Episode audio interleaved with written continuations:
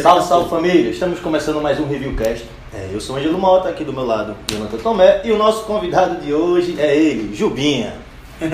E aí galera, tranquilo? Tá de boa, Jubinha? Tô bem, graças a Deus. Então é isso aí. Demorou, mas chegou, né? Ah, o que aconteceu? Você enrolou a gente mais que tudo, né? Enrolou o quê? Vocês são mais enrolados que cigarro de maconha, meu amigo. Ô nego, a gente tenta marcar com você, você parece famosão, pô, a gente quase não consegue falar com você, nego. É, de doido e o Jack não lhe come. Velho jargões. Aquele gosta, viu? Vai aqui. Vamos lá. Já comeu, pessoal, ele tá com nosso amigo Jubinha aqui. Eita, né? Nosso amigo Jubinha aqui. E foi trabalho pra conseguir falar com esse cara, viu? Beijo a Deus, meu amigo. Porque o celular quebrou, pô. Tá difícil. Sem a pandemia, acaba meio sem auxílio aí, tá? Rapaz, quem estiver assistindo aí pode esperar que esse review é o review. É nada. Um dos melhores, ele é muito engraçado. Vamos, cara, queria agradecer você. Eu que fico muito grato. Porque uma hora dessa já tá um pouco tarde e a gente sabe, você tem sua família e você ter aberto esse tempo pra gente. E como de praxe, a gente gosta muito de querer mostrar o lado humano da pessoa, que o podcast é esse, mostrar o Jubinha na essência. As pessoas que ele conhece de vista tem muito dessas coisas, eu não sei como ele é, eu vejo ele no Instagram, eu vejo ele trabalhando, mas nunca parei pra trocar uma resenha como brother, como amigo. E o nosso papel é esse, aqui é isso, mostrar um convidado na sua essência. Sim, sim. E, cara, eu não conheço muito sobre você, o Jonathan conhece um pouco mais. Cara, conta pra gente, conta pro pessoal que tá assistindo, como foi a criação do Jubinha moleque, o que é que ele fazia? De onde veio esse nome, por quê? Quando? De veio foi do ovo de painho. Em 92 ele pegou a véia, em 93 eu nasci. Mais ou menos isso. Não, tive uma infância legal, sempre só natural daqui de Juazeiro. Minha mãe fosse documento, a elefante era dono de cinco, né? E tive nascido e criado aqui em Juazeiro mesmo. Uma infância bem comum, normal, simples. Tive as dificuldades da vida, mas coisas que meus pais, graças a Deus, sempre batalharam, trabalharam muito e fizeram o que puderam, né? Até os dias de hoje, que até hoje ainda me ajudam ainda muito quando preciso. Pai e mãe é foda, nunca. Pai e mãe é nunca essencial, né, velho? É o alicerce de tudo, a família, né? E aí tem uma longa trajetória. Sempre estudei escola pública, sempre. Não tem muito o que falar sobre isso, não. Graças a Deus, dei gosto ao meu pai em relação a isso. Meu pai e minha mãe, né? Dei gosto em relação a isso. Nunca, eles. Quando eu vim trabalhar, já era. Né? Já era, digamos assim, quase dono do meu nariz, como o povo gosta de dizer, já tinha mais dos 15, 16 anos já. Por aí foi, aos gostos do meu pai, né, que queria que eu aprendesse a tocar, minha mãe não queria, e meu pai no meu aniversário de 15 anos me deu um violão, e aí foi, debutante. Debutante. Teve valsa não, eu fiquei meio assim, né? Mas e aí fui tocar e tal, fazer os gostos do meu pai. Meu pai disse, tem que tocar, estudar, beleza. Perdi um ano sem pegar em violão. Tô empolgado que eu tava. Mas o castigo foi de seu pai ou de sua mãe de um ano? Como? O castigo foi de seu pai ou de sua mãe de um ano? Ou dos dois? Foi de minha mãe, ou do meu pai. Ixi. É porque meu pai, ele possuiu 9 violões, né? Teve um amigo dele que aprendeu a tocar em violão dele. E ele nunca aprendeu a tocar. Ele nunca aprendeu a tocar? Nunca aprendeu a tocar. Mas o que? Era sempre coleção, paixão?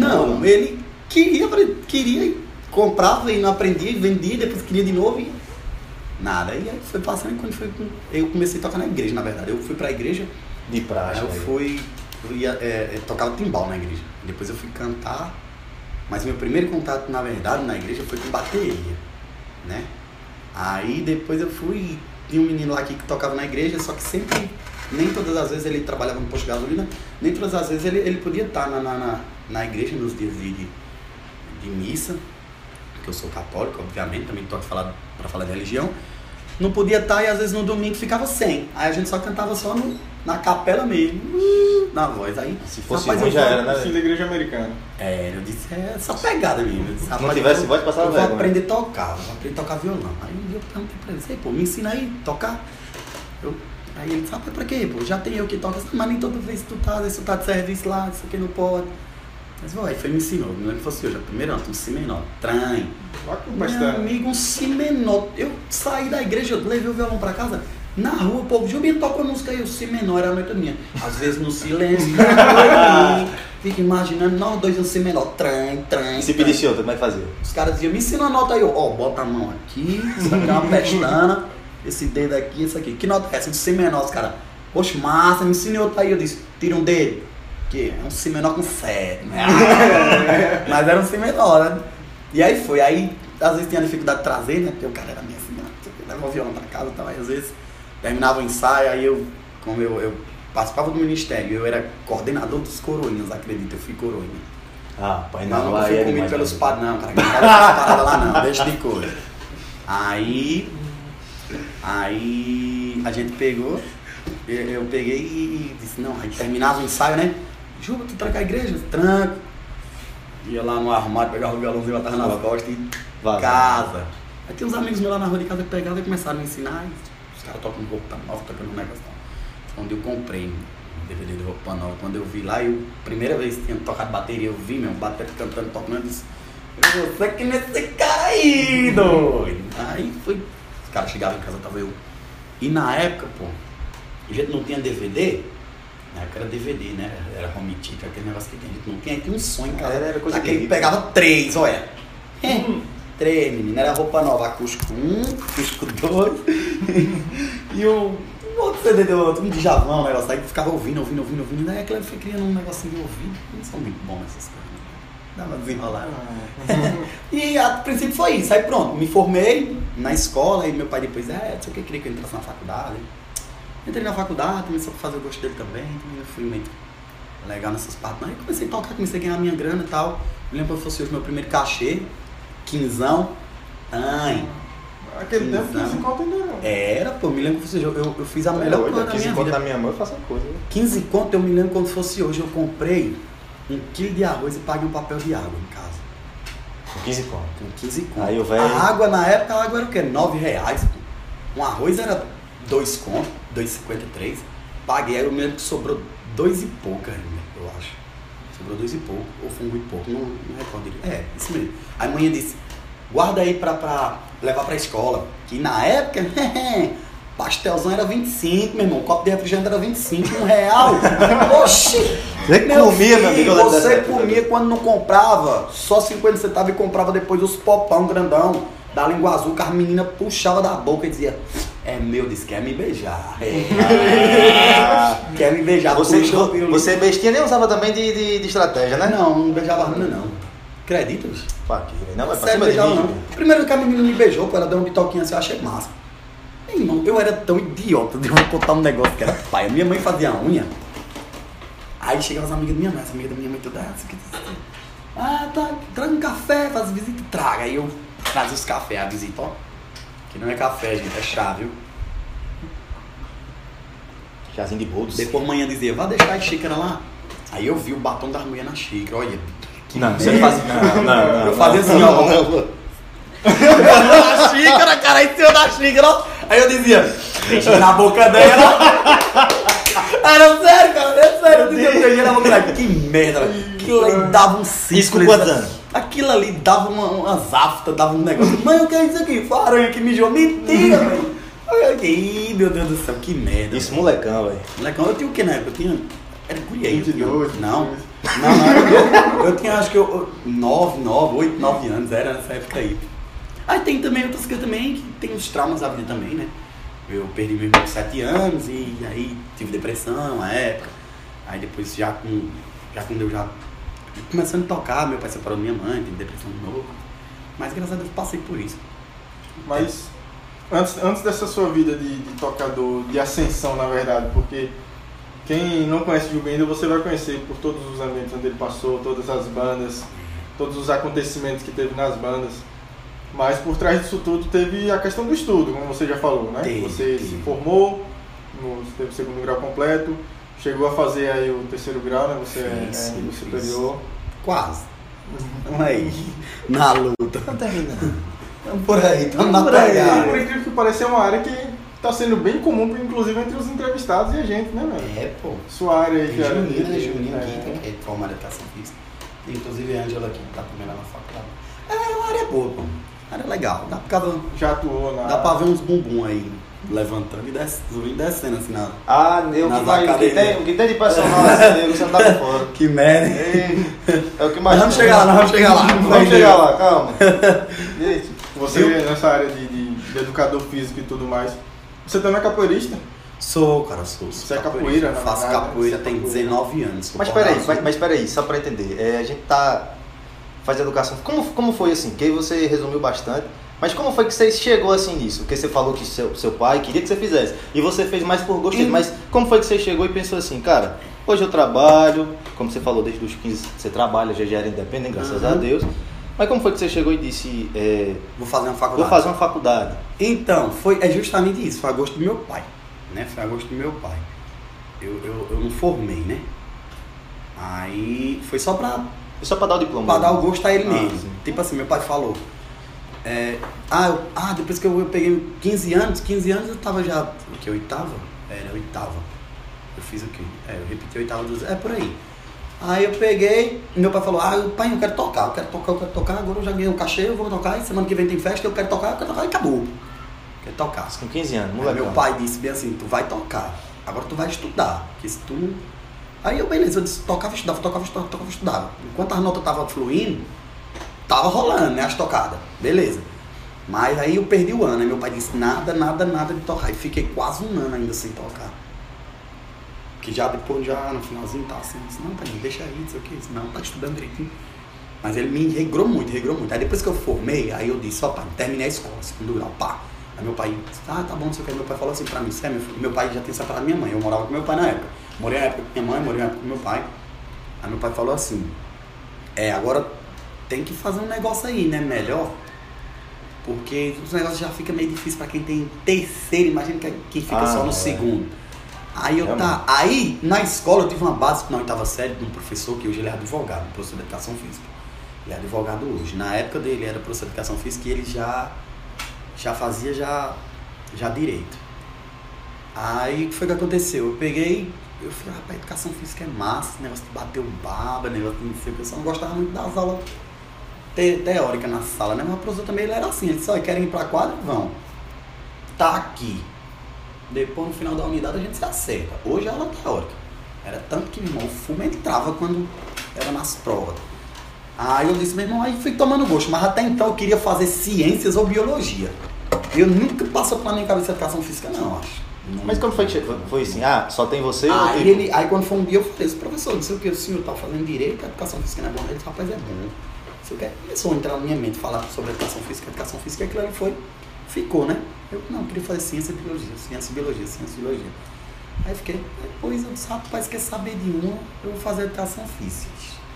Aí prestei o vestibular, passei, toda faculdade particular você passa mesmo. Você pode botar cuscuz na redação, você passa, não, mentira, não é assim não. Venha fazer seu vestibular, traga sua identidade, Aí passei. Aí estudei lá, um tempo lá, depois eu saí fora, não quero mais isso aqui. Aí só para meu pai dizer bem assim, meu filho entrou na faculdade, só foi isso mesmo. Meu diploma. Aí a faculdade ficou lá e eu fui para lá tocar. Pai, entra na faculdade, pai, pronto, aí você pode fazer o que você quiser. Eu disse, tchau, faculdade, agora eu vou tocar. Pai já sabe que eu tô lá, não sabe que eu tô indo mais, mas sabe que eu tô lá, aí pronto. Tchau, aí pronto. A faculdade, pronto, só para dizer a ele, meu filho entrou na faculdade. Porque dos filhos do meu pai e minha mãe tudinho, que ele comeu manhã um cada vez. Fez muito filho. Só 14, sogra, não. Não, 14 filhos? 14, pai. Dá pra tu? Tem TV? Na época não. Era complicado. 14, hoje nós somos 3, né, óbvio só. Hoje nós somos 3. Mas... É foda, pô, o negócio da porra. Vocês querem beber, velho? Fica à vontade, mano. Podem? Eu abri. E aí... Ei, por favor, pega uns copos que tem ali em cima. Vai pegar, não. E aí você, na época você já tocava com quem, mais ou menos? Na época, pronto, minha primeira banda, legal, gostei da pergunta. Não, espera, já chegou aqui, espera. Primeira banda. Vamos brindar.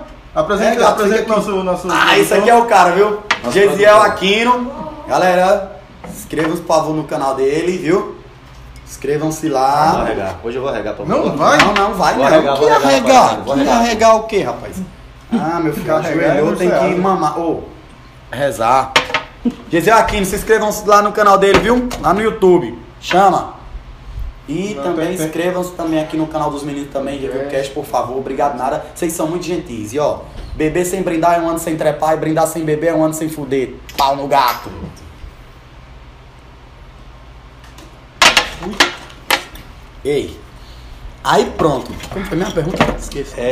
Tô bem. Você falando seu... Nessa época da que você tava na faculdade, como foi? Qual foram as bandas que você tocava? O que é que... Sim, na época, minha primeira banda, pô. Minha primeira banda foi uma banda chamada Bonde do Shaolin, velho.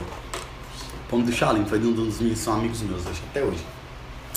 Eu tocava na igreja, e na igreja eu prezava num tecladista. E na banda dos meninos, os meninos já me conheciam assim, razoavelmente assim. Vou deixar aqui perto de mim, pô. Essa vai ser a primeira de muitas.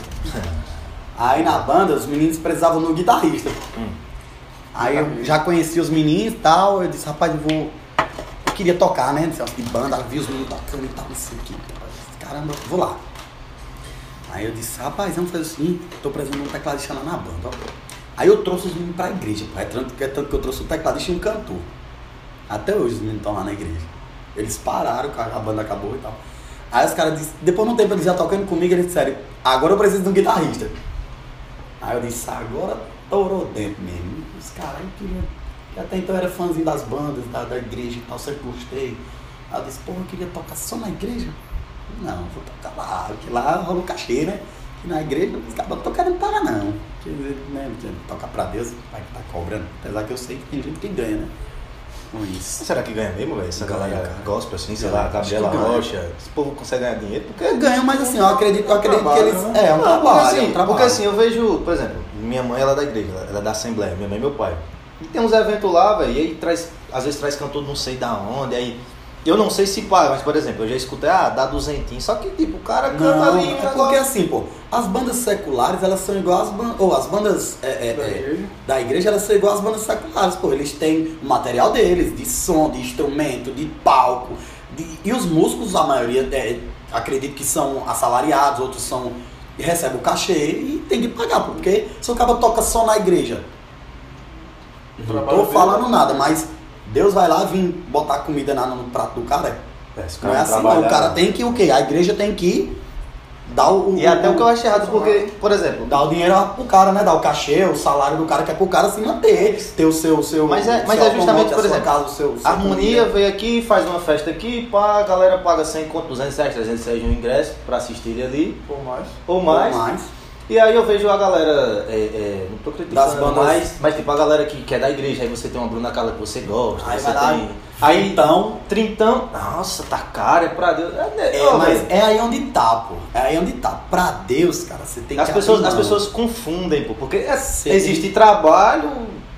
Olha, eu da igreja eu ganho assim, quando a gente... Não só eu, como quando eu vou tocar assim, casamento... Entendeu? Casamento, essas coisas assim, mais assim, aí a galera paga. A galera, o pessoal, os noivos, aí o coral, o ministério, no caso eu passo do ministério, né? O ministério. Aí o ministério lá tem o valor do ministério. Aí a gente recebe. A gente recebe o cachê da gente. Então, aí tá tudo. Perdoe, é um sapo que eu crio aqui. Aí volta e meia ele fica aí. Cadê você? Patrick? Por aqui não. Ei, aí sim, aí eu toquei nessa banda do Shaolin, aí eu tô precisando de um guitarrista, aí eu disse, pá, fui pra lá. Aí tipo, eles tocavam comigo no ministério, né, tocam comigo até hoje, e eu fiquei lá na banda. Aí teve uma época que eu saí da banda, e na época tinha Faces do Forró. Aí eu recebi a proposta pra ir pra Faces, aí fui pra lá, e fiz o teste, aí na semana que era pra tocar também, aí acabou que a banda também teve a banda também parou também. Aí de Faces, pra onde eu fui? Aí de Faces acabou, aí montou um grupo, né? Teclado. Era teclado, guitarra, isso. Aí teclado de ritmo. Isso. Aí a gente começou a fazer as paradas e aí foi rolando. Aí de lá de Faces eu saí, aí eu tive Neto Cibruno, tive Itali Maciere, aí fui pra Novo Destaque, tive Rick Rocha, e por aí foi. Aí eu saí com um bom filho a casa torna, eu voltei pra galera de Faces de novo lá. Eu toco com o Henrique Kelvaiz. Aí eu voltei pra lá, né? Eu vou filhar a casa toda. E assim, até porque também eu cansei. Porque nesse decorrer, aí eu fui pai, virei pai também, aos 21 anos, virei pai. Tá? Eu tenho uma filha que fez 7 anos agora, na semana passada. E aí eu fiquei meio que cansado. Eu casei de novo, minha esposa e tal, minha mulher. E a mulher assim, trabalhando, a mulher trabalhando de segunda a sexta e eu trabalhando de quarta a domingo. Aí, ou seja, o final de semana da mulher é o dia que você tá trabalhando. Era o meu final de semana. Não, sua semana. O final de semana dela era a minha semana. Isso. A minha semana era o final de semana. Tá ligado? Era o final de semana. Aí começou aí um tempo, minha filha também, quando ela já tava já falando, já podia, ela também ficava assim, que às vezes eu trazia ela, ela ficava com minha mulher cuidando dela e eu ia tocar quando era aqui perto. Pelo menos eu ia e vinha, né? Aí eu ia e vinha, mas quando era pra viajar pra outro dia e tal, e a mulher também às vezes queria sair, queria viajar, queria aproveitar o final de semana e às vezes não aproveitava, porque eu chegava, passava o dia quase todo domingo, eu acordava, já era na hora de viajar de novo. E aí foi que esse negócio aí ficou chato. Aí teve um dia que ela, eu mesmo, né, fiquei assim, minha filha, não, papai, não veio mais, porque toda vez que eu venho você sai, não sei o que. Aí eu parei e pensei assim, não, quer saber de uma? Na hora de ir, deixar quieto. Aí hoje assim, eu não deixei de tocar. Eu parei de tocar com a banda pra viver que nem uns amigos aí que passam 30 dias fora de casa. Mas assim, os caras têm os motivos deles pra estar lá, né? Tem os motivos deles pra estar lá. Eu assim, não é que eu não queira. Não é que eu não queira, porque hoje a sua realidade é diferente, é outra. Mas, né? Mas é, Juba, que assim, eu escuto, tem alguns amigos meus que são pais e tem Tomé aqui também. É, cara, pô, falei naquela hora, mas era brincando, posso comer, eu já passei fome, não sei como é. Cara, muda... Que merda, hein? Mas dava pra uns 4 ali. Não é uma educação não, bicho, com a boca cheia pegando mais. Quebra, é seu. Cara, muda muito a cabeça, assim, por exemplo. É, alguns amigos meus, como eu falei, são pai, Tomé é pai. E eu consigo ver, assim, quando eu tô com Tomé, sem a filha dele, é uma postura, é uma coisa. Quando Tomé tá com a filha, é totalmente diferente. A cabeça, ela... Porque, assim... Um amigo meu, ele me falou isso esses dias, que eu tava tirando onda com ele, dizendo que ele... Ô, cara, você não sai mais com a gente, não faz isso. Porque assim, ele é pai solteiro, assim. A filha fica lá, mas ele toma cuidados hoje, que assim, na época que a gente saía, era muito inconsequente. Tipo, vamos fazer, a gente faz. Hoje ele já toma mais cuidado. Realmente você cria esse medo, tipo, cara, agora tem uma pessoa que depende de mim, uma pessoa que eu preciso mostrar pra ela o que é a vida e eu não posso estar... dizendo pra ela que a vida é esculhambada e que ela vai... Realmente tem... Você muda assim essa... Muda, cara. Por quê, pô? Vamos fazer com a tua filha o que você fez com a filha dos outros. Principalmente quando você é pai de filha mulher. Que merda. É, pô. Assim, muda, pô. Porque, querendo ou não, pô, você tem que... Pô, não adianta eu virar assim pra meu filho e dizer bem assim, ó, vai sair final de semana, que o final de semana não presta. Mas todo final de semana eu tô aí. Tá aí, né? Tá ligado? Então, minha filha vai dizer... Porra, né, irmão? Vou também. Tá ligado? Você muda, pô. Porque você é pai, você amadurece um bocado. Eu assim, não amadurece. Muda o pensamento. É, muda. Tem muitas coisas que você não... Já é de você mesmo. Tipo assim, quando minha filha tá lá em casa, eu brinco pra cara. Eu sou aquele... Sou o cara de sempre. Mas uma coisa é eu estar com ela aqui, presente. Outra coisa é eu estar com ela fora. Quando eu tô em casa, às vezes eu me exponho. Vai discutindo, você consegue... Segura aí. Já era. Quando não tá, a gente quebra pau. Por quê? Porque não tem criança pra tá ouvindo e criar calos mentais com aquilo. Não tem, entendeu? É porque tem coisa que ela não vai entender, né? Às não vai entender. Casal, coisa... Às vezes você fala, né, e fica assim, o negócio matutando. Já aconteceu algumas situações no qual ela não viu. Ela não viu, mas ela ouviu. E aí, pô, criança é aquilo. Ela não vê, mas ela ouve e aquilo ali fica guardado no subconsciente. Uma hora vai acontecer igual. E você vai dizer, que merda que essa menina tá fazendo isso aí, por quê? Por quê? Porque ela viu, ela ouviu você fazer. Entendeu? Não tô falando só porque é pai de filha mulher, não. Filho homem também. Criança revoltada, tem muita gente que se perde aí, pô. O pai é da igreja. A mãe é da igreja, é... Varoa, meu irmão. É o que mais e tem. O cara é o quê? Drogado. Craqueiro, é. A gente não quer dizer nada mais... Você já tem uma pessoa que... Itali Maciere é a avó de Jeziel, quer saber das histórias do crack. Mas, cara... Gente, não é crack não, viu? É maconha, pô. Talvez. Uma cachaça, cara. Eu não bebi hoje. Hoje é o dia, moço. Hoje é o dia.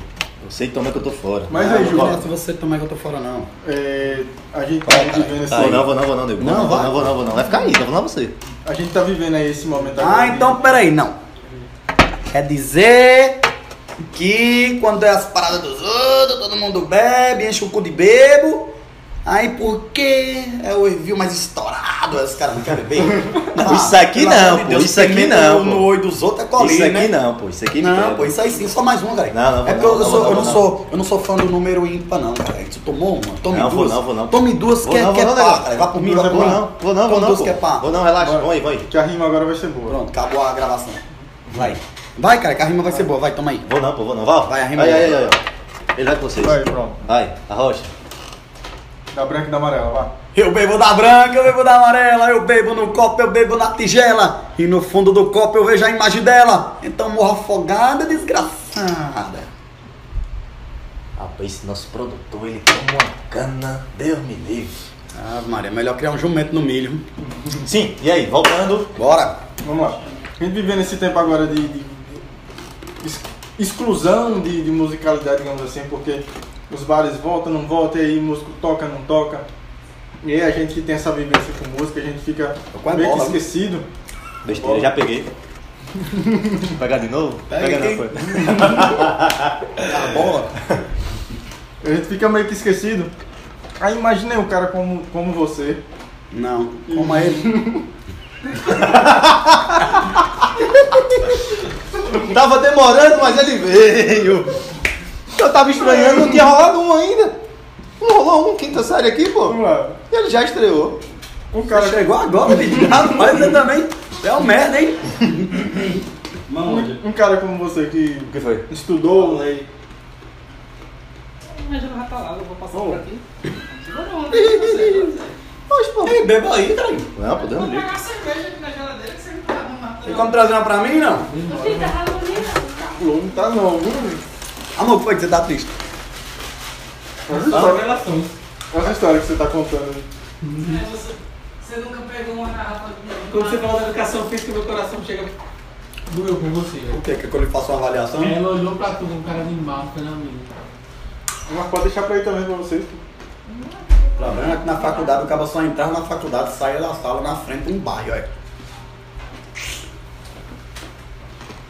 Pedro? Tá, obrigado. Eu vou embora. A gente tá falando mesmo? Voltou. Tá falando de quê? Sim, do cara como você. No tempo de exclusão. A gente aí como músico aí que ficou esse tempo esquecido agora da pandemia. Você que estudou guitarra, você que toca bateria, toca contrabaixo, toca teclado também. Invento. Né? Não, só ser as notinhas, só toca não. Quem toca é você. Não, é. Imagina aí esse tempo... Dá azar. Imagina aí pra gente como é que tá sendo. Imagina, você tá vivendo isso na verdade, né? De tá parado, olhando tudo aí e não tá poder exercendo a profissão que a gente de certa forma escolheu. Véi, eu vou dizer, o mais chato disso tudo é você ver por conta dos governantes, né? É achar que a gente é quem transmite isso aí, né? Porque agora não, que agora tá aí nesse decreto aí e tal. O povo tem que aceitar a ferro e fogo. Deixa pra dormir quando morrer. Miséria. Vai. Olha, tem uma pessoa aqui que só vem pra dormir. Não é pra dormir, é pra comer. E é porque ele falou nem que era... Nem pra assar o negócio ali. Ele falou que era o produtor dele, não tá entendendo. Pai, só vem pra dormir, pô. Ah, mano. Senta aqui no corpo do pai, vem. Botar você pra ninar. Enquanto dos governantes, pra achar que a gente que... É porque até uns dias atrás aí, você chegava num...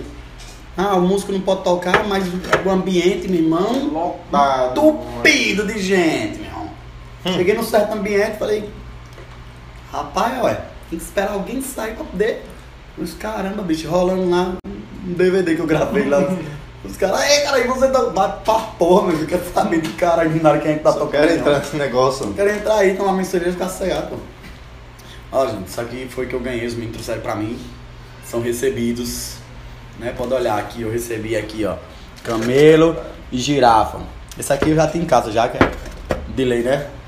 É a minha cachaça. Você não gosta? A minha porque eu bebo, não é a minha marca não. É doido de que autorais de Leonardo é do Capô. Tá vendo, Maria? Você ia tomar bonito agora, viu? Aí vocês já estão sendo monetizados já, que para me ajudar a pagar. Eu bebo aí, galera. É complicado. A gente que trabalha com isso, a gente que praticamente vive... Atualmente disso, né? Quer dizer, você não, você é rico. Oh, mas... Um dia serei. Tá certo. Cola em Jezebel. Um dia seremos. Ah, sim. Eu tô colado nele. Desde ontem, tô colado. Oi. Já aprendi, aí vai ficar rico agora. Com certeza. Eu amo também. Você tem uma barbearia, mano. Você já, né? Corta os cabelos da galera e já. Não, corta o seu também. Tira o boné aí. Não. Cabelo, né? Tá grande. Cada franja é quadradão. Quadradão. Assim, bota os parafusos aqui, né? Dá uma ajeitada legal. Mas é isso, pô. É esperar, infelizmente, é esperar isso aí passar aí. Ver até quando vai. É, né? Pau no gato. E tendo aí uma retrospectiva aí dos ambientes que você passou, das bandas que você tocou. Que inclusive eu conheci você tocando lá em ND. É, Novo Destaque. Tem história, hein? Agora aí. Acho que foi dali que veio o apelido de Jubinha, velho. É isso mesmo? Não, cara. Velho. Aí, cara, não veio dali não o apelido de Jubinha, não. Veio de onde? Explica pra gente. É porque eu tenho os olhos verdes, tá? Ai, que lasca. Eu, na escola, pô. Foi da quinta, sexta série, pô. Quinta série. Eu tava construindo a área. Não, era minha mãe tinha aquela. Assim, na época, pô, o salário era quando? Na quinta série? 2 camelos. Não, pô, acho que era um frango e um saco de batata. Não, era não. Acho que era 528, eu acho que era o salário, não sei o quê. Você lembra que 2008, 2009, cara? Não sei, cara. Na dúvida, você arredonda pra baixo. É, né? Formei em 2012? 2012. Tira 3 aí, tira 3 aí. 10. Quinta... essa pegada. Vai dar mais ou menos isso aí, é. Vocês estão vendo que é bom de matemática aqui. Não é doido. É por isso que eu escolhi a educação física. A galera do ciclo tá ligado. Aí né? Pô, teve esse negócio aí pronto, e tinha uma dificuldade, assim. Porque a gente passou a dificuldade da gente, né, velho? Mas minha mãe e meu pai batalharam, assim, na medida, né, do possível. Aí teve uma época que, não sei o que, não podia... Como é, meu pessoal? Não podia... Não tava tendo a condição, na verdade, de cortar, né? Mãe mandava cortar, e às vezes... Aí mãe disse, não, okay. Eu ia indo pro cabelo, ajeitava aqui do lado, amassava creme de um lado, creme do outro, na frente botava umas bolinhas, e aí foi uma criando umas bolinhas, foi criando umas bolinhas. Foi caixinha. Uma vez na escola, pô, aí um amigo meu, eu era muito amigo meu, os caras disseram, ê, meu irmão, quer 5 conto pra cortar o cabelo? E na época eu cortava 4. Eu disse, me dê que amanhã sobra R$1 pro pastel. E eu ainda vou comer 3 e um copo de refrigerante. Aí, né, ficou nessa daí. Cortar. E o cabelo foi ficando. Tá, eu disse, deixa eu cortar esse cabelo mais não. Aí já fui logo na internet. Na hora uma rasa da molesta dele. Ah, velho. Ia lá mostrar amanhã. Amanhã os cabelos. Amanhã não. Como é que amanhã? Cabelo socialzinho. Tem que ser socialzinho daquele.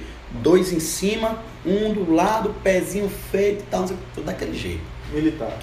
Militar, vem aí. Aí o militarismo vem dela. Ô, meu Deus do céu. Prendeu, voltaremos. Voltaremos, viu? Pai, abençoa. Aí, pai, ficou aí, teve uma manhã tava tendo condição e eu só empurrando com a barriga, pronto, criou. Aí os caras, Juba, tá foda essa Juba aí, viu? Essa Juba aí, minha mãe, tá, o bicho tá com a Jubinha, má, pai, viu? Os caras com a Jubinha. Pronto, da quinta série pra cá. Foi só Jubinha. Hoje eu não tenho mais cabelo. E Jubinha ficou. Tá grande, né? Mas comparado a... É porque você só vem na zero na gileta aí. É, pô. Aí... Era quarentena, pô. Aí... Jubinha. Da quinta série pra cá, só Jubinha. Aí pronto. Aí ficou nesse negócio. Jubinha. Jubinha ficou. Jubinha tá aqui até hoje. Careca, tá de Jubinha. Do mesmo jeito. Né? É tanto que você chega na casa do meu pai e diz, ô, isso aqui é Henrique, não. Se falar Henrique, não acha não. Jubinha. Todo mundo sabe quem é. Da minha mãe, que eu nunca pensei que ia me chamar um dia. Cara, ele me mostrou uma foto, mano. Cabelão? Ele de Black Power. Rapaz, velho. Que merda, hein? Aí metiu uma tox? Teve outra pessoa de Black Power também que rolou lá no... Rapaz, é Jeziel de Black, é Jubinha. Se preocupem não que vai ter foto dos dois, assim. Não, vai ter. No Instagram, segue nós. Só Instagram. E cara. Ei.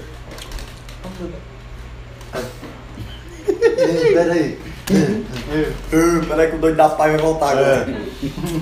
E cara, eu tava vendo vocês comentando na verdade, que você foi violão, foi guitarra, já tocou bateria, arrisca no teclado. Você acha que isso foi importante para sua construção musical, assim, você ter que aprender tudo isso? Ou para você, tipo, foi acontecendo e para você não, pô, porque tu... Não é que foi importante, é importante. Por quê?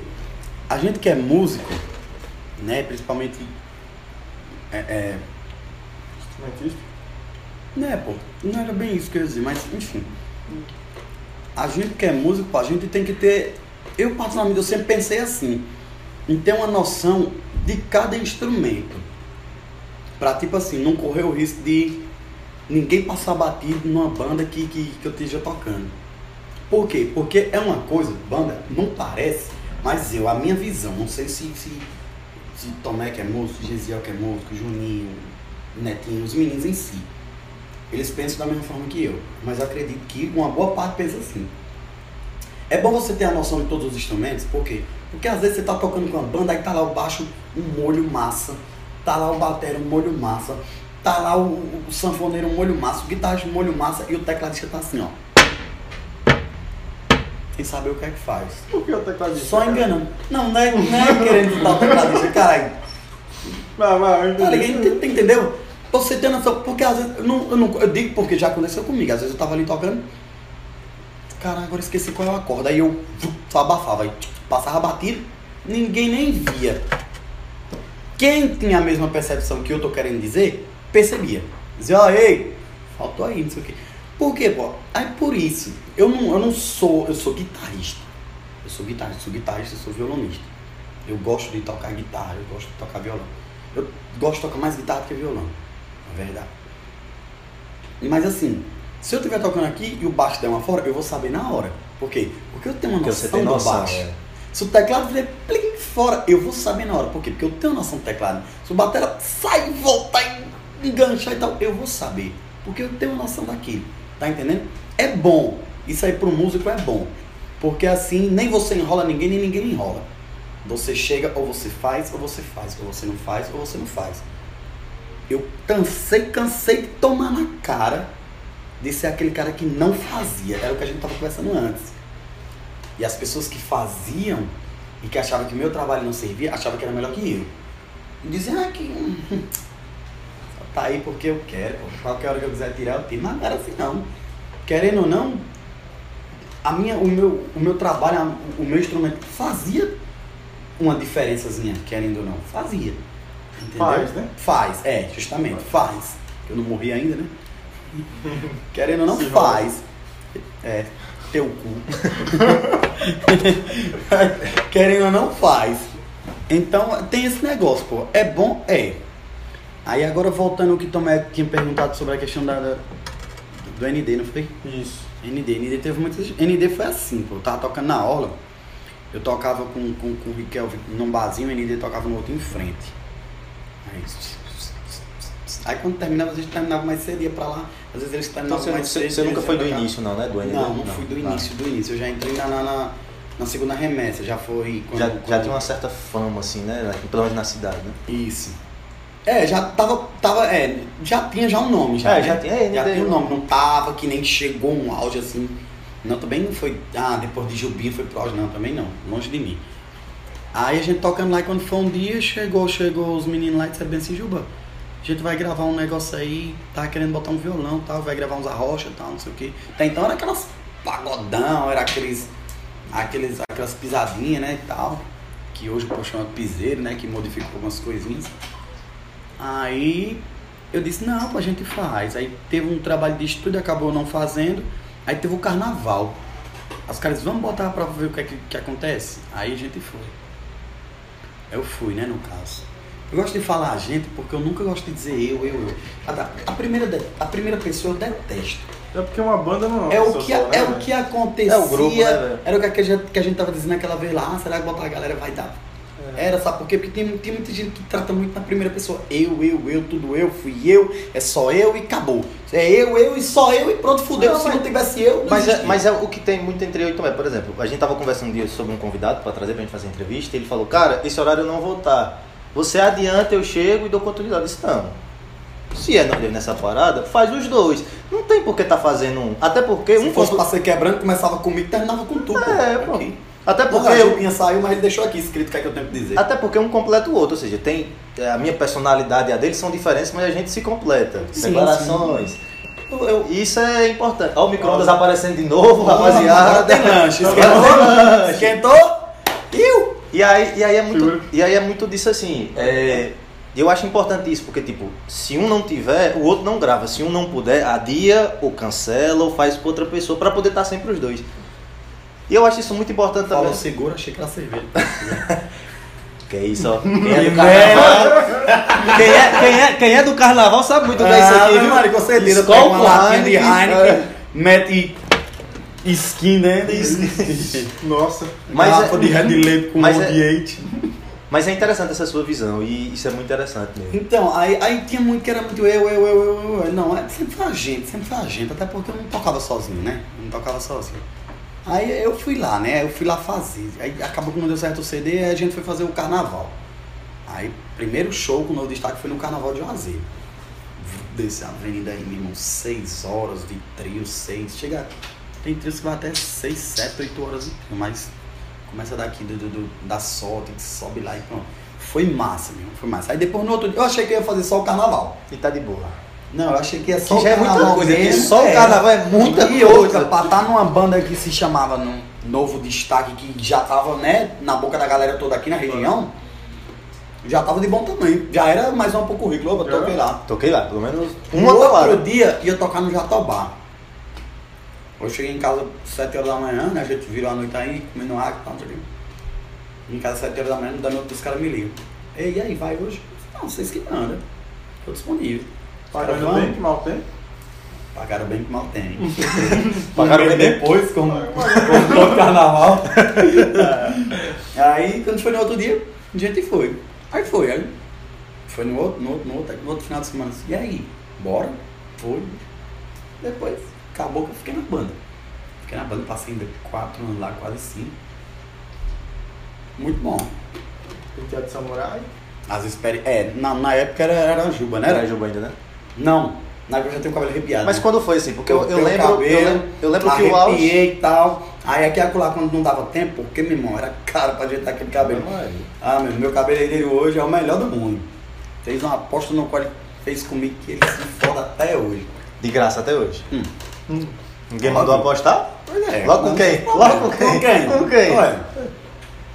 Porque eu lembro que o auge foi o quê ali? 2015, foi quando realmente assim, 2015, 2016, 14, assim. Eu tenho foto 14 lá. 14, não, mas eu falo assim, foi. o auge então, assim, que, tipo, pegou. Vai tocar no alto do Cruzeiro, era lá assim, na casa do caramba. Cruzeiro ia, tocava na Polo, ia, tocava no Sincerp, ia pra Petrolina, ia, pra onde você fosse a galera ia, velho. E lotava. Ia no 8 os caras iam, no Tikal. No 8, né? Tikal, pô, os caras Tikal. Se tornou a casa, né? A casa do Novo Destaque. Era sexta-feira, não era no caso? Tinha a sexta maluca. Toda sexta-feira lotava, pô. E era uma galera massa. Os meninos que eu tocava eram uma galera massa. Esse tempo era da igreja. Também. Então ainda prestava nessa época. Cara, mas você tocou assim, porque assim, a gente vê muito que quando uma banda ela entra num auge assim... No gosto da galera. Acho que... As pessoas que estão nela desacostumam, eu não sei se aconteceu com você, mas desacostumam a receber não. Porque quando você tá famoso, meu filho, você cuspe na cara do cara, o cara fala, recebeu uma cuspida de um cara que trabalha em ND, que tava aqui. Você passou por isso ou não? Tem dois lados dessa situação aí. É massa isso aí que você tá falando, sabe por quê? Foi o que eu tava conversando com minha esposa esses dias. Era muito assim, pô. Eu saía sem estar tocando. Não, quando eu tava tocando já tinha aquele negócio. Eu chegava, tirava 10, 15, 20 fotos, chegava no Instagram, no Facebook, tinha 1 milhão de marcação. Na época o Instagram não era tão que nem é hoje. O Instagram veio bombado aqui. O Facebook, tanto que se você for no meu Facebook, tem uma galera de foto. Facebook. Meu irmão, o povo postava uma foto em Manaus, ouvindo ND e marcava, estou aqui com o melhor. E marcava o cara, eu ficava assim sem entender, mas era por quê? A galera gostava do trabalho da gente, Era muita foto. Aí eu dizendo a ele, eu saía, eu conversava com minha esposa, aí eu saía na rua, se eu tivesse já aconteceu da gente estar almoçando ou jantando num lugar e passar uma pessoa e dizer, Jubinha ali. Jubinha, chegava, não era toda descaradamente assim, Jubinha, tirar uma foto, vamos, bora, não sei o quê. Levantava, tirava e tal. Graças a Deus, não, se tem alguém que um dia se sentiu assim, tipo, ofendido porque eu não respondi, ou porque eu não falei, ou porque eu... Falei de uma forma que se sentiu assim, sei lá, triste. Peço perdão já desde agora, porque até então não chegou até mim. Né? Se alguém ficou triste com alguma situação minha, peço perdão desde já. Assim, mas chegava, pedia pra tirar foto, a gente tirava e tal, depois, meia hora chegava já a notificação, não sei o que, ele marcou. Ah, encontrei. Uma vez eu vim no 7 de setembro, eu não tava nem tocando, eu vim no 7 de setembro. Não, a gente ia tocar à noite. Eu vim no 7 de setembro, de dia e tal. Ave Maria, tirei um trilhão de foto aí, meu irmão. Tirei. Aí aquele negócio. As pessoas têm muito, não tô dizendo que são as pessoas da cidade que eu moro, ou as redondezas, as ribeirinhas, a redondeza. Mas era muito isso, pô. Jubinha, quando tava lá, era Jubinha. Hoje eu continuo sendo o mesmo Jubinha, hoje eu continuo sendo a mesma pessoa, hoje eu conheço as mesmas pessoas, só que parece que as pessoas não me conhecem mais. Ou você não tem mais as regalias ou que você tinha naquela época. Aquele negócio que eu tinha antes. É porque, querendo ou não, você tinha alguma coisa a oferecer. Tinha. É Jubinha do ND. Cansei de chegar e pedir dinheiro pra comprar o ingresso, pedir pra botar pra dentro, pedir pra inteirar uma conta. Mas também tinha aquela galera que dizia bem assim, eu vou com você, eu tô com você e não abre, chegava lá. Meu irmão, a gente tinha as vantagens da gente também, meu irmão. Chegava nos lugares, uma bebida pra me comprar, eu às vezes tava com o dinheiro no bolso. O pessoal que andava comigo, minha esposa, todo mundo, não me deixa mentir, tava com o dinheiro no bolso, o cara chegava e dizia, encosta aqui, meu irmão, fica aqui. Daqui não saiu, eu ia subir já pro palco, já assim, ó. Já tava meio pra lá de Bagdá. Era, disse, meu irmão, eu disse, eu vou pagar aqui. Não, não vai pagar nada aqui não. Por quê? Porque a galera gostava de estar. E outra, não é só comigo, era com a gente. A gente, tanto comigo, como com o João Neto, como com o Divan, com o Calango, com o Mitra, que veio depois, os dançarinos. A galera gostava, entendeu? E era bom também, uma coisa que antes da banda acabar, a gente conversou. A banda em si, eu tô falando Novo Destaque, que foi o que o Tomé perguntou, era Novo Destaque, que foi uma das últimas bandas que eu passei, que era, né? Aí, tinha aquela galera que gostava muito de mim e que iam pro show pra me ver. Tinha aquela galera que amava incondicionalmente Thiago, que ia pra ver, obviamente, Thiago, que era o centro de tudo, que é um cara simpático pra caramba, um cara que eu gosto demais, amo pra caramba. Inclusive, uma abração pra Thiago. Queremos você aqui. Bora ver, Jó. Breve, é mesmo. Vamos batalhar pra tentar aqui. Se quiser, eu faço a ponta e a gente vai lá e faz o convite na hora. Gente boa mesmo? Gente boa? Muito. Eu levo muito simples pra caralho. Vai levar? Não, leva os carros, cara, que é pra ponta, bate, cai. Fala, olha. Ai, sim, que merda. Esse cara não tem como, pô. Sim, aí você tava falando que muita gente chegava. Aí tem a galera do João Neto, gostava muito do João Neto, que gosta também até hoje. A galera, acredito também que a galera não gostava, a galera gosta até hoje. É tanto que até hoje eu ainda recebo mensagem que diz, ô, velho, vai voltar. Cara, isso aí é Deus. Pô, sempre tem essa dúvida, né? A vontade de Deus é, né? É uma coisa que não... Aí pronto, tem a galera do Divan, tem a galera do Calango, tem a galera do dançarino também, que querendo não fazer a diferença. O cara acha que não, mas aqueles guri ali rebolando ali na frente era também foda, meu irmão. E o tanto de cara que imitava eles no meio da rua, quando você viu que tocava... Pô, pronto, é uma boa também gravar um review também com os 4. Não dá briga não. Não dá briga não. Vamos fazer, eu marco os meninos. Cara, eu acho impressionante porque assim, a gente falou dele, claro, porque ele que tá aqui, mas a facilidade que eu acho que você, as portas abertas que vocês tinham naquela época era surreal. Era tudo da gente, né? No caso assim, aí que eu tô falando, em relação ao público era tudo da gente. É tipo assim, tinha 10 que gostam do Jubinha, tinha 20 que gostam do João Neto, tinha 5 que gostam dos dançarinos, tinha... 100 que gosta de Thiago. Quando juntava, meu, juntava uma multidão que gostava da banda em si. Da banda em si. Né? Em si, tá ligado? Gostava da banda em si. Não tinha uma pessoa, só vou pro show por causa... Tem, sempre tem esse que diz, só vou pro show por causa de Tomé. Se Tomé não for... Não vou. Eu não vou. Pronto, acabou. Se o cantor não fosse produto, não ia dar ninguém nada pra gente. Nós ia ficar lá só tocando instrumental. Aí não rola, né? Playback? Não tinha playback, não. Isso aí não tinha playback, não. Alô, João Neto! Nada de playback. Aqui e acolá tem umas introduções, mas era tudo no dedo mesmo, moral.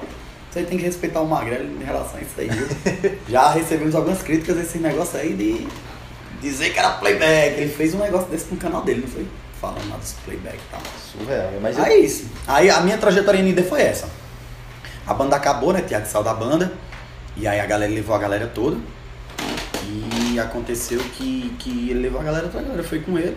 Depois de um tempo, ele saiu, ele disse que ia parar, que ia ficar na igreja e tal. Assim, mas ele Porque assim, é bom até esclarecer, porque muita... Eu vejo... Porque assim, a gente curtiu o ND naquela época. E existem muitos lados, por exemplo, muitas histórias como, tipo... Vocês tinham um contrato vitalício com o Tical, se vocês estourassem e fossem pro Rio de Janeiro, vocês tinham que voltar. Como também tem a história que ele largou a parada do nada no meio, chegou e falou, ó, velho, vou fazer mais nada aqui não, vocês se virem aí, deixa os pulos. Ah, gente, mas como gente... foi? Ele saiu de forma, tipo, ó, galera, eu cumpri aqui com vocês e vou cair fora. Ele é um cara, pô, ele muito da palavra, ele é muito entendido da palavra, acredito que ele foi nascido, criado na igreja. Ele conhece muito aquilo, né? Ele conhece. E quando o cara conhece, pô, ó, é melhor você ser uma pessoa, eu costumo dizer, pelo menos foi ele que me disse. É melhor, eu digo isso com toda a autoridade, foi ele que me disse, eu ouvi da boca dele. É melhor você tá fazendo o que você faz e não conhecer. Do que conhecer e fazer. Do que conhecer e tá fazendo aquilo ali. Cara. Chegou uma hora que aquilo começou a incomodar. A ele, né? Começou a incomodar. Tipo, quando você olha assim, você não percebia, porque... Já ouvi muitos boatos de que, ah, foi por causa disso, ah, foi por causa daquilo. Moral, foi o que eu ouvi, começou a incomodar. Da boca dele. E até então, é o que eu converso com ele hoje. E ele diz, rapaz, eu parei porque não adianta não, pô, não sei o que tal. Todo mundo disse, ah, Thiago, não sei o que. Uma vez eu conversando com ele, ele disse, tipo, eu pensei uma vez em voltar. Só que eu passei tanta dificuldade com Jesus, ou tanta, como é que se diz? Tanta glória com Jesus ao meu lado, porque com a primeira dificuldade eu vou abandonar Jesus. Não, eu vou passar a mesma dificuldade com ele aqui, do meu lado, que eu sei que ele não vai me abandonar, não. Então, a fé move montanhas, meu irmão. E outra, se ele hoje se sente bem no que ele faz e tudo mais, hoje na igreja, com o trabalho dele e tudo, e por quê, pô? Aí, assim, tem que respeitar o cara, pô. Não é ficar dizendo, ah, o cara vai voltar. Moral, se for pra ele voltar um dia, ele vai ter os motivos dele pra voltar. Não sou eu que vou falar isso. É bom que um dia a gente marque um negócio pra ele vir dizer, mas foi o que eu ouvi dele. Ele disse, eu parei porque tem hora que a pessoa chega no ponto. Não dá pra você perceber, porque assim... Chegou a uns shows, pô, que ele mesmo dizia, caramba, eu vou fazer, mas... Não quero, velho. Não é mais. É tanto que meses, um mês e pouco, ou 2 meses antes, ele já não bebia mais no palco. Ele já tava decidido que ia parar mesmo. Tava só cumprindo a agenda, só pra não dar prejuízo. Ele ia se subir no palco, ele ficava assim. Às vezes eu ia lá no canto, ele conversava muito comigo, conversava também com os meninos, né? Aí dizia isso, não sei o que e tal. Era muito assim. Mas chegou aí, tanto que o último show lá, a gente lá no Pica lá, todo mundo se abraçou, todo mundo chorou. A despedida, não foi? A despedida. Foi muito bonito, Assim, ele saiu... Ele saiu sorrindo, ele saiu alegre, ele atendeu todo mundo. Vocês desejam um trabalho bem feito. E ele saiu dizendo bem assim... Que trabalho bem feito, meu amigo. Que trabalho bem feito. Ele disse, eu cumpri. Minha missão aqui, a minha carreira encerra aqui. Olha, é outra trajetória, vou viver outra coisa. Vou na casa dele sempre que posso, a gente conversa pra caramba. A gente fica lá brincando. A gente canta, a gente toca. Você tá achando que o Thiago também não escuta música... Ah, não escuta música da igreja? Ele escuta, pô, ele gosta de música boa, pô. Ele gosta de música boa, velho. Ele gosta de música boa. Uma vez eu estava na internet na casa dele, lá em cima, ó. Da casa dele, aí já abrindo o forno pra passar um. Eu trabalhava com a internet, passava o forno na casa dele, ele lá embaixo, ó. Entrou lá dentro aí. Toma cuidado! Aí eu, lá em cima, vigia, varão! Aí ele, meu irmão, agudo, miserável, uma voz maravilhosa, velho. Aquele cara é foda. Mas é o que a gente fala assim, não dá pra perceber, porque assim, as pessoas não conhecem o bastidor da parada mesmo. Às vezes, ele não tá ganhando o que ele ganhava na época, mas dentro dele, ele tá muito mais feliz. É o que a gente fala, a gente falou isso com o Jeziel, a gente falou isso com o Juninho, tipo, não é fazer por dinheiro. Ganhar massa aqui depois pra me vender? Dá dinheiro. Não é fazer por dinheiro, é fazer por prazer. Você ter o prazer de estar com a parada, você tá ali. Não, quem tá com a parada, cara, ninguém trabalha com droga, não, miséria. Parada, minha gente, é o trampo. Nada. Mas também, são essas coisas que a gente não sabia. Por exemplo, porque você olhava pra ele e você dizia, porque assim, cara, não quero que me entendam mal, mas qual é o maior desejo naquela... Hoje, claro que tem mudado com muitas revoluções, muitas desconstruções, mas naquela época, qual era o maior desejo que um homem tinha naquela época? É você ter mulheres de roda ao seu redor e ter dinheiro pra caramba. E eu creio... Mulher, dinheiro, sexo, e eu creio que naquela época ele tinha tudo. E ele falar assim, cara, eu tenho tudo que eu queria, que eu sonhei. Com certeza que ele deve ter dado uma condição legal pra família dele na época. E ele largar assim é porque realmente O cara não estava feliz. E quando você faz o que você não está feliz, meu amigo? Vou te falar. Você entra numa situação muito ruim. Né? Justamente. É aquele negócio. Trabalhe naquilo que você gosta e não precisa trabalhar mais nem um dia na sua vida, né? Mais ou menos isso a frase. Não sei, se não for, coloca aí na edição, vai ser o papo de hoje. Mas é isso mesmo, trabalha no que você ama, no que você gosta. Às vezes é melhor você trabalhar num local que lhe dê R$2.000 do que trabalhar em outro que lhe dê R$5.000 e você não tem prazer de sair de sua casa pra ir trabalhar. Você se sinta feliz, né? Na corda tá feliz, né? Eu, Flamengo, velho. Que filme, gostou não? Você é o quê? É laranja, né? Não é vermelho não aí. Pô, mas que não é camisa não, pô. É porque eu vi um preto ali e tal. Pensei que era vermelho, mas não. Você não tem tempo, Deus me livre. E, velho, queria até voltar num assunto assim, mais antigo, porque eu conheço amigos meus, pessoas que passaram por uma situação que eu vou citar. Se você não quiser responder, fica à vontade, a gente vai entender. Valeu. Mas você falou que seus pais tinham se separado quando você era mais novo. E eu conheço pessoas que sofreram bastante e que até planos para o futuro foram mudados por causa disso. Você acha que... Você falou que acabou entrando em uma depressão. Você acha que isso atingiu você de uma forma que você disse, cara, eu não sei o que eu vou fazer da minha vida? Ou a um certo ponto acabou virando uma motivação dizendo, eu quero constituir uma família que vai ser duradoura e eu vou dar o melhor? Assim. Eu vou responder isso na situação que é hoje. Não casa a minha vida. Seu pai e sua mãe são juntos? São juntos, até são juntos. Graças a Deus. Você vê a situação dos seus pais são juntos? Como é a sua criação? Sim. Se seu pai fosse separado, com certeza era totalmente diferente. Eu acredito nisso também. Então, eu acho que assim, se meu pai e minha mãe fossem juntos hoje, muita coisa que eu fiz, eu não teria feito, né? Vender o corpo. Não, que até hoje é assim, cara. Vendo passo coroa só. Vamos passar as tabelas de preço. Ei.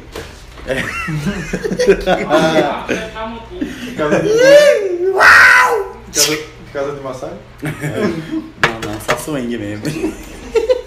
Se estivesse na cara da mulher dele aqui, pra dar um cacete nele, vocês estão por fora. É igual hoje a relação... Minha filha, né? Eu sou separado da mãe e tem uma relação assim, às vezes não vem pra vir, é uma moída, às vezes não tá afim de mandar, mora longe, não sei o que, fica aquele trâmite. Fica aquele climão, né? Tipo... Aí tipo assim, não adianta eu dar uma ordem aqui, chegar lá, quebrar. Não adianta eu dar uma ordem lá, eu chegar e quebrar. Mas não é que aconteça. Não é que aconteça, mas... Acontece, não? Óbvio, sim, que acontece. Pelo menos a ela, acontece nas melhores famílias.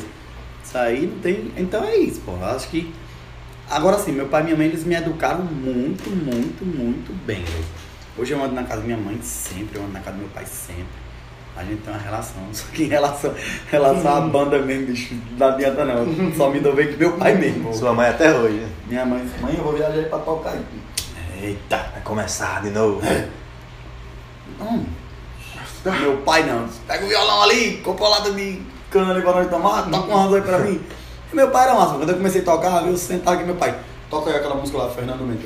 Cadê essa guitarra, será que sai som? Será que dá pra escutar? Acho que é capaz. Dá um... Meu pai queria... Tá afinado? Tá, vamos escutar.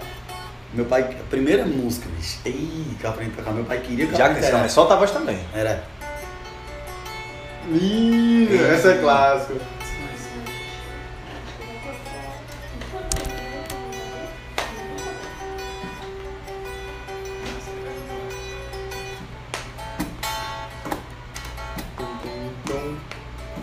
Tarde tão linda de sol, ela me apareceu. Pronto.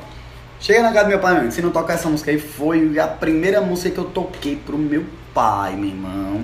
Porque ele tem um CD do Fernando Mendes e aí eu furei esse CD, bicho. Era essa música e era outra. Senta. Não, miséria, eu botei. Olha, eu botei um Durepox no meio. Saudades da quinta série, menino. E aquela outra lá, era essa desconhecida, aquela outra, sentada na porta com sua cadeira de rodas e carro, enfim. Quem é Segura. Tá melhor. Voltando aqui, você falou aí de... Aí meu pai queria que eu pegasse essas músicas e tocasse nas comilanças dele, né? Na época nas canas dele ele não tocava, queria alguém tocasse, né? Na época eu não comia não, cara, eu não bebia não. Daí que eu fui tocar com uma banda aí que eu conheci um brother aí chamado Henrique Kelvaiz, fui tocar nas orlas aí. No contrato da banda já vinha um litro de Natasha, um quilo de sal e uma touca de limão. Eu não era um alcatrãozinho, comia limão, São João da Barra, pimenta do reino. Vou procurar. Mentira, mas a gente comia, bebia isso aí. Bate não ficava, tá curado de Covid até hoje. Rapaz, não bate não, é que... Beijinho no ombros. Aí foi isso aí, meu pai queria que eu ficasse nas canas dele aí. E aí ficava, né? Só pra ver o que era que ia dar. Que merda. Aí ficava até hoje, eu chego lá, é tanto que meu primeiro violão tá lá ainda, até hoje. Tá sem corda, mas tá lá. Eu vou querer pra ajeitar. É um Michael, não é pretinho. Michael. Você não entendeu? Você é brasileiro, cara. Michael. Mas aí, até pras pessoas que passam por isso, é até bom. Deixa eu me perguntar também, mano. Vamos. Obrigado. Ele veio de enfeite. Ele tá de enfeite aqui. Eu já disse a ele que ele é um enfeite daqui.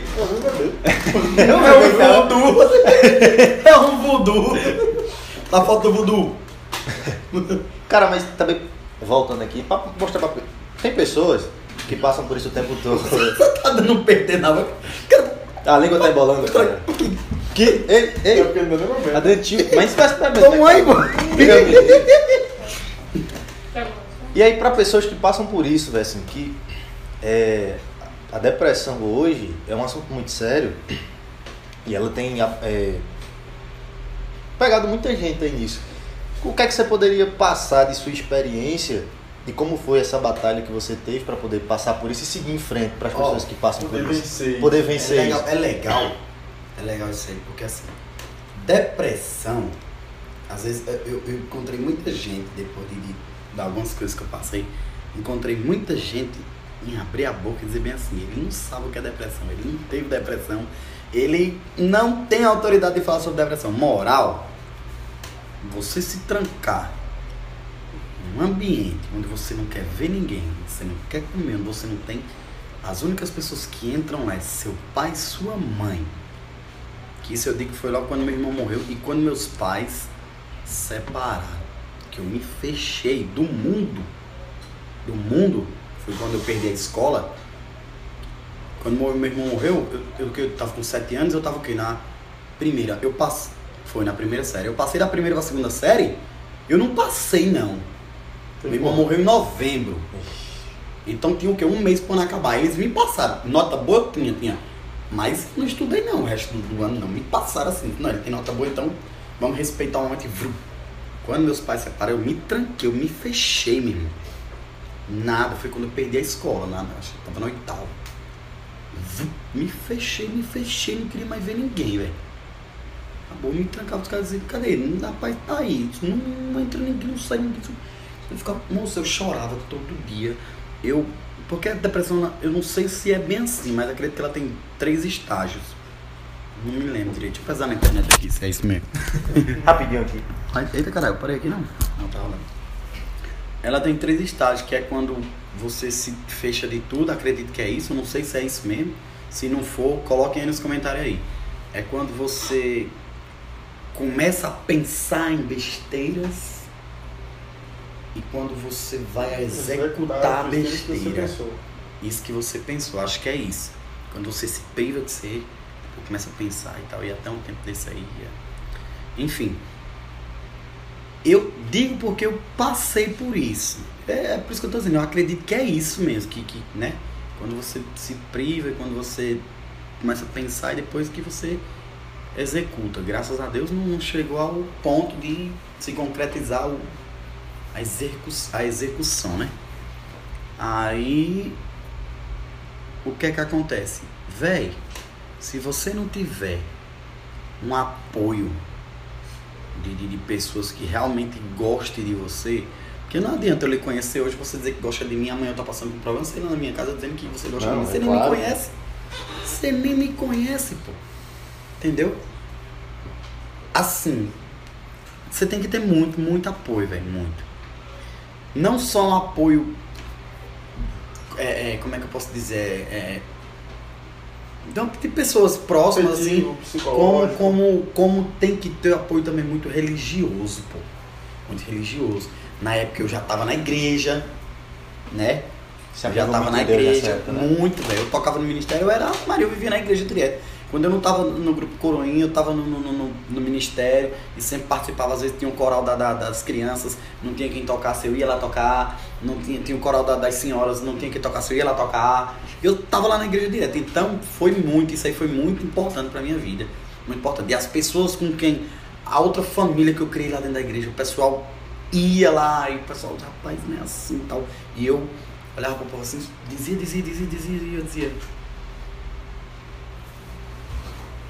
Pra mim não dizia nada. Até o dia que eu fui ver a luz do sol de novo. Eu participei de um seminário de vida. Lá tem uma coisa chamada Repouso no Espírito Santo. É quando eles vêm, oram em você, no caso, eu que sou católico, rezam em você, você apaga, você, tipo um desmaio, você apaga. Você apaga ali. Véi, você levanta numa vibe massa, meu irmão. Uma sensação tão boa. Relaxada. Parece que Jesus chega assim, ele diz bem assim: a partir de hoje eu estou arrancando todas as tuas dores, ó, todos os teus problemas, todo o teu sofrimento, tudo isso. Eu levantei assim e disse: meu irmão, eu só quero é viver, doido. Peguei minha guitarra, véio, fui fazer meu show, vinha pra escola, estudava. Quando eu me formei, eu disse: tá aqui, segundo grau, e agora eu vou estudar. E depois eu entrei, voltei a estudar, não. E eu vou tocar, e acabou, eu fui tocar e pronto, fudeu. Tocar. Se vou tocar, vou tocar. Aí começou a chegar as coisas e tal, dificuldade, aí vem filho. E não sei o que eu disse, agora a partir de hoje também tem que dar uma parada também, procurar emprego também, que esse negócio de tocar também, a mulher já quer sair, quer dar uma volta no final de semana, e eu no meio do mundo, a filha também já tá reclamando. Se vou parar com isso. Arrumei emprego, trabalhar, e pronto. Aí minha vida... Graças a Deus, né? Aí, graças a Deus. Porque eu tenho um parente meu na minha família que ele passa por isso, assim. E em conversas com ele, ele fala assim: Ângelo, é surreal. Tem coisas que eu sinto que não tem como explicar, tá ligado? Tipo... é vivência. E as pessoas criticam sem saber a parada. Hoje eu tô no apoio. Não, assim, tá um apoio da minha esposa, né? Tá um apoio da minha esposa muito, muito. Porque até então, no que eu penso que vou fazer hoje... porque por mais que hoje eu não esteja empregado, coisa do tipo, tá, mas eu tenho minhas coisas, minhas correriazinhas ali. Tem uma ali, gera um troquinho daqui, gera um troquinho dali, já virei pintor, já... eletricista, encanador. Tomei no caneco, já fui eletricista também, já tomei no caneco, já fui uns gatos por aí, já tomei no caneco uma vez com uma alergia de cálculo, nem sabia que tinha. Mas ela sempre disse, ela disse, ó, vou fazer um negócio aí e tal, acho que eu vou passar um dia fora aí. Ela disse: só vá, meu filho. Ela disse: só vá.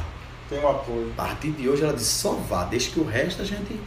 isso é muito resolve bom, né? Por aqui. Se você não tiver, pô. Se você não tiver... meu pai... é por isso que assim, não. Meu pai é um cara também... meu pai é foda, pô. Tá ligado? Meu nome não é pra ser Jubinha, não. É pra ser fodinha, caralho.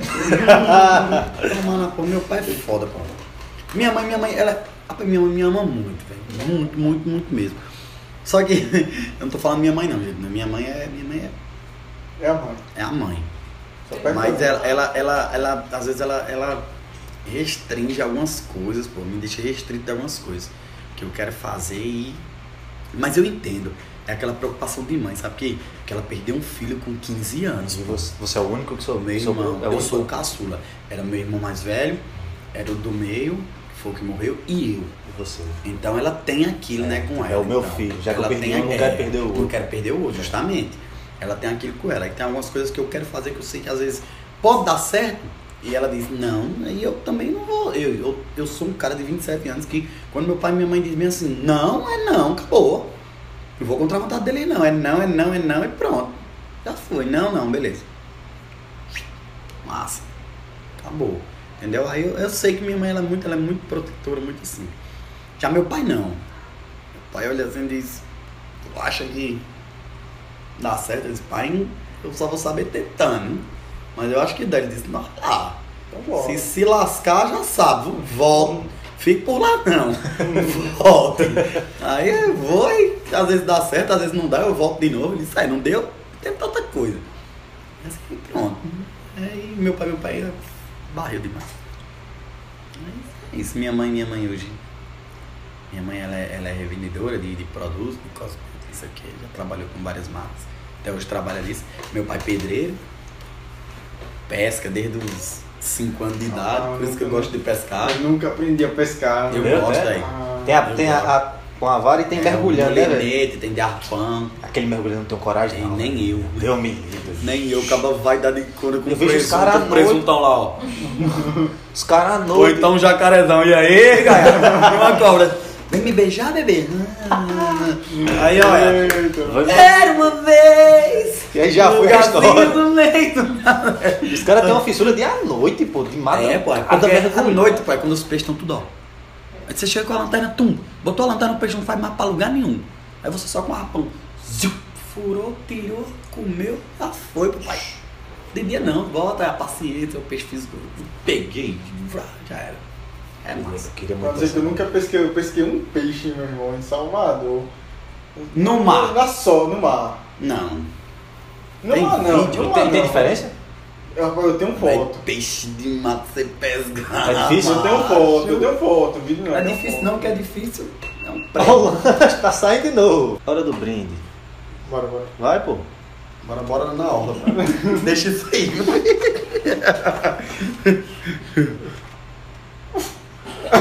Eu não vou tomar isso aí, não, pô. Pode tomar, pô. Toma, pô. Esse chá desse. Tá bom, velho. Chá de bolo. Chá de bolo, velho. Bora. E todas as quengas virem dinheiro.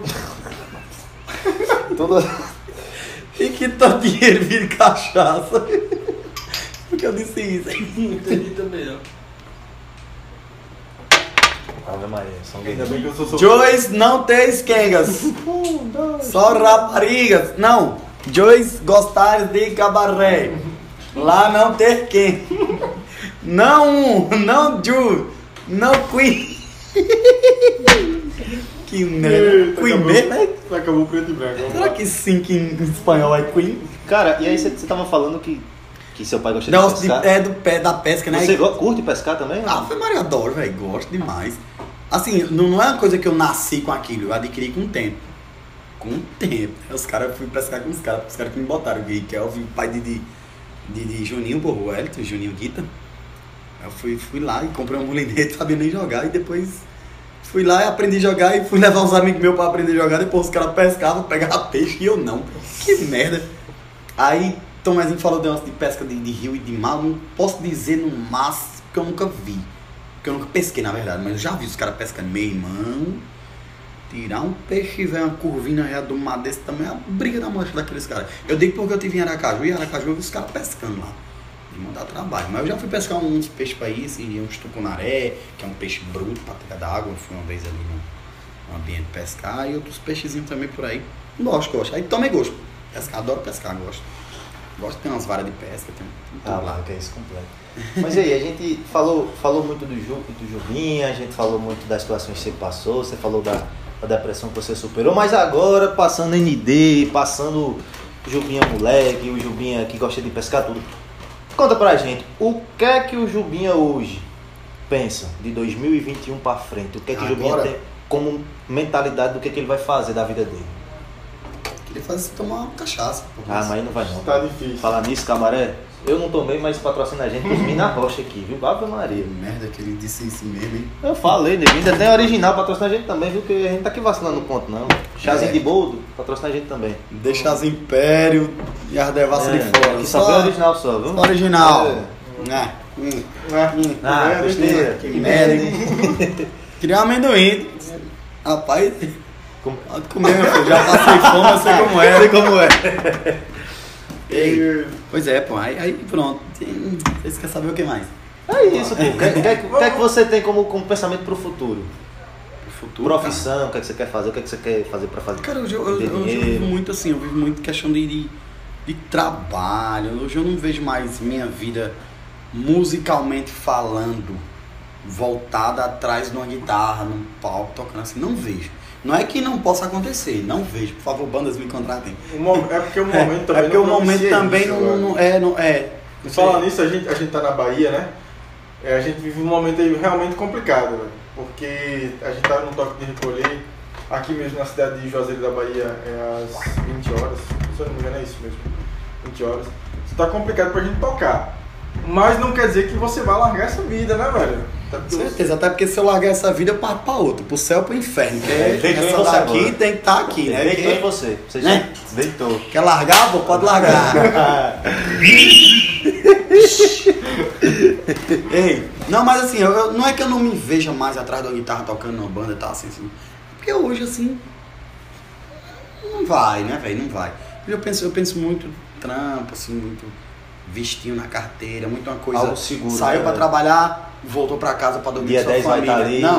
Não, voltou dia pra casa. Dia 10 vai estar ali o salário. Então, mas é tanto que esse dia voltando, eu falei com minha esposa, que minha esposa era foda, amor, beijo. Valeu, Ingrid. Belmonte. Ela, Ingrid Belmonte, bota aqui. Pode botar aqui, pode tirar esse nome aqui, Free Fire. É não, pô. Vou botar Ingrid Belmonte, dá certo. Ei, é muito isso. Ela disse, não, Henrique, se for, tá. Vá, filho, vá. Só vai, ganhe sua grana, cuida aí e já foi. Mas em relação à guitarra, pô, gosto demais, amarei, gosto. É doido, não tem coisa mais... Pra quem é músico, pô, não tem coisa melhor do que você estar atrás de um instrumento que você gosta. Mas hoje meio que virou um hobby pra você, assim, né? Hoje virou mais um hobby. Por muitos anos já foi um eu vou viver disso, eu quero isso e acabou. Mas hoje virou muito, muito um hobby mesmo, tá ligado? Virou muito assim, mas eu lembro da época que eu tava lá em... Safadão, era bom pra mim. Mentira, mano. Falei, que merda. Mentira, mas Safadão, manda pra nós um contrato aí, pô. Mas aí hoje você pensa... Nós só assinamos, não sabe se nós vamos servir pra banda, mas nós assinamos. Só pra ficar recebendo, pô. Vai beber, velho? Mas hoje você pensa... Não, mas vai, né? Hoje você pensa em um concurso, alguma coisa assim, ou não? Pensa, cara, pensa. Agora você falando... Atira, bebê! Assim, não, hoje assim, os empregos que lhe dão estabilidade hoje é concurso público, né? É concurso público, pensa, pô, não. Ser concursado hoje em dia não é que ser concursado, mas ser concursado ele lhe traz uma estabilidade, ele lhe traz uma segurança. Uma segurança, mas assim, abre as portas, né? Abre as portas. Não é que você vai viver do concurso, mas ele abre as portas para outras, para você fazer outras coisas, porque hoje você é concursado, você tem uma certa estabilidade e tal, e ali vem outros meios, no qual, sei lá... Você já estudando para um concurso, né? Não é que eu esteja estudando, cara.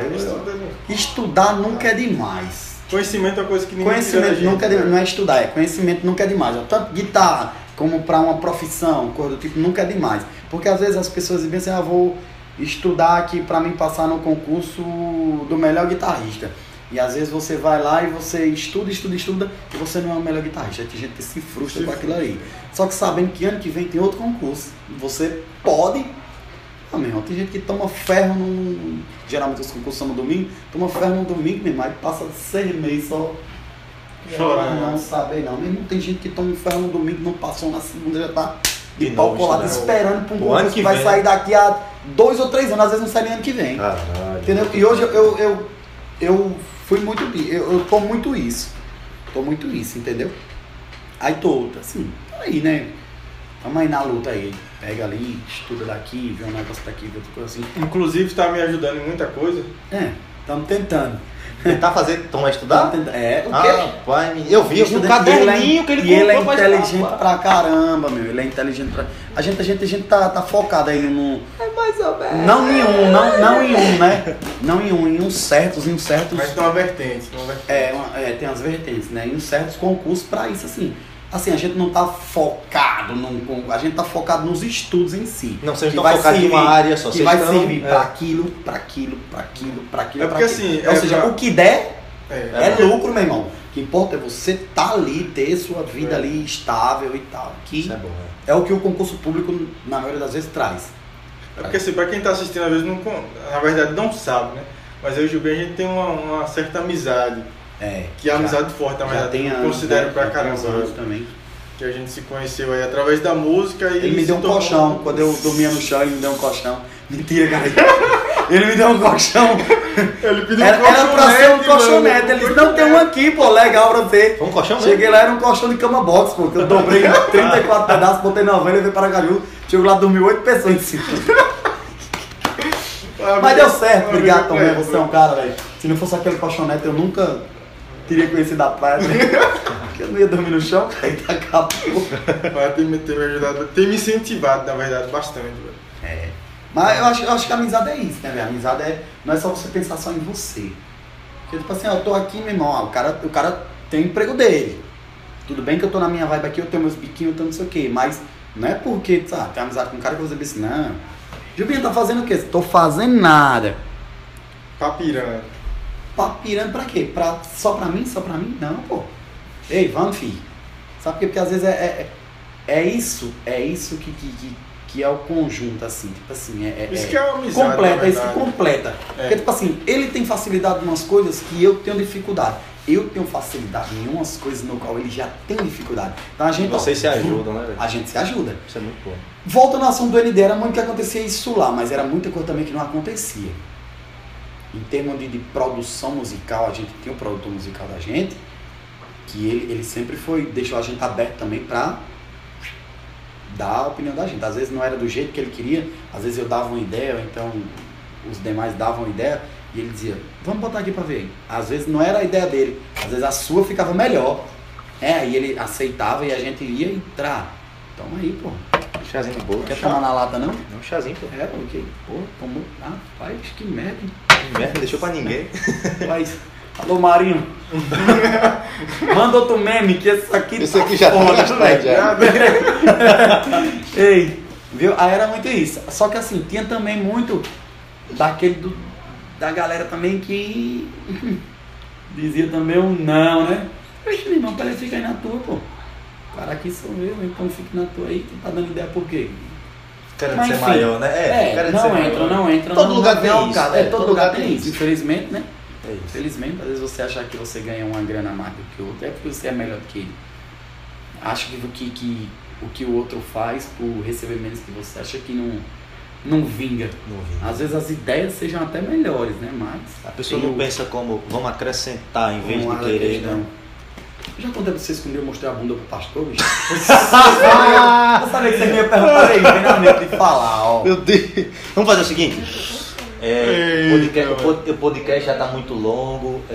A gente vai deixar essa gente. Vai ter a parte 2 do pastor. Bota assim. O que aconteceu com o pastor? Vai ter a parte 2. A gente vai trazer ele novamente aqui, a gente vai fazer outro podcast com ele pra gente contar isso, porque assim, tem muita coisa que a gente não abordou hoje que a gente vai abordar novamente. Esse cara tem história. Tem muita história. A gente vai convidar ele novamente pra vir pra cá e a gente vai apresentar mais coisas. E assim, também pra não correr muito seu tempo, eu acho que a gente conversou muita coisa. Até porque eu tenho um toque de recolher. Tem um toque de recolher, a gente tem que obedecer. A gente já tá gravando isso, né? Aqui, é 6 horas da noite, já vai dar 8, a gente precisa ir pra casa. Errou! Mas assim, eu queria agradecer. Bota a talha de noite. Eu queria agradecer muito a você por ter aceitado o nosso convite. É um projeto. Suas máscaras. Cara, até ele volta. Até ele dizer, eu entro, me escolhe, pode. Ele não aguenta mais. A sua família vai precisar. Eita, meu amigo. Olha, falta um pouquinho. No 2 eu garanto que isso aqui vai acabar. Claro que vai acabar daqui a pouco. Próxima vez que ele voltar, vocês vão ver se vai acabar. Galera, os meninos têm que, infelizmente, encerrar por aqui, porque tá ficando. Amanhã eu trabalho de 8 horas. Tá chegando nas melhores partes. E vocês que ficaram até agora aqui, muito obrigado. Eu vou agradecer para os meninos aqui, mas vou agradecer também. Se inscrevam no canal dos meninos também. E antes de qualquer coisa, eu já vou deixar bem claro aqui. Brevemente, eu estou criando um canal também no YouTube. Se você achou esse vídeo aqui massa, engraçado, legal, ou gostou, não gostou, é problema de vocês. Brincadeira, se vocês gostaram, se vocês não gostaram, deixa aí as críticas nos comentários aí. E outra, deixa também, se vocês querem, um canal do Jubinha também. Deixa lá no canal. Pra vocês ficarem vendo aí as resenhas, o negócio e tal. E se inscreva no canal dos meninos, que é muito legal. ReviewCast. É isso aí, rapaziada. E eu queria agradecer por você ter aceitado nosso vídeo, mais uma vez agradecendo, porque assim, esse projeto... Se eu não aceitasse, não ia ter vídeo essa semana não, porque não tem outra pessoa pra gravar. Pois é. Esse projeto... Tá banguela, porra? Botar a mão assim. Você que tá banguela. Esse projeto da gente, ele é muito... a gente trata ele muito como um filho, então a gente só traz realmente pra cá quem é a mãe, quem a gente quem gosta. Né, a gente sabe. Se a gente não quiser que tem venha... Tem cara de mãe. Se a gente não quiser, não vem. Vovózona. Dói? Pô, rapaz, a gente só pode terminar ali. Dói? Caralho. Dói. Meu Deus. Eu sabia, pô. Dói. Receba, mãe de Iná. Esta mãe de Iná, tem isso não, né? Vai. Obrigado, cara. Não. É, e, como eu tava falando, a gente só traz realmente quem a gente quer. Quem a gente dói. Não quer nem aqui vem. E, creio que, assim, Tomé já lhe conhece há mais tempo. Eu hoje, escutando um pouco da sua história... Não, você não é meu amigo ainda não. Não tô dizendo que eu sou seu amigo nada. Não, sim, mas assim, eu já conhecia você e achava você uma pessoa muito da resenha, muito engraçado, legal de estar perto. Só que hoje, conhecendo um pouco mais da sua história... Você gente... não viu querendo bater na ruim. Não, mas melhor não. E acaba criando uma certa admiração por saber que você é um cara batalhador. E isso acaba agregando um pouco mais da sua imagem pra mim. Eu acho muito importante. Fico grato. E é isso. Muito obrigado por estar aqui. A gente vai trazer ele novamente. E é isso. Se inscreve no nosso canal. Curte, comenta, compartilha e comenta lá quem você quer como nosso próximo convidado, beleza? É isso, encerramos o nosso ReviewCast. Valeu, Juba. Valeu, Jubão. Tamo junto, legal. Depois. Valeu. Peraí, gente, tem brindão, cara. Ô, já tá no copo. Jeziel, cheguei. Cadê meu? Chega. Bora ver meu editor. Cadê você, editor? Não, deixa. Ele quer pegar a câmera, deixa ele pegar a câmera. Ah, peguei a câmera. Cara, rapaz, zero. Vai. Ei, carinha que mora logo ali. É bom pros homens cômicos. Passa $1. Mano. Fala, rapaz. Bebo da branca. Vamos meter aqui uma brindada aqui agora, viu? Olha aí. Bebo da branca. De novo essa daí? De novo. Essa aí é a minha... Não, a gente vai. Já cheguei, é melhor. Não, a gente terminei. Tá todo bebo.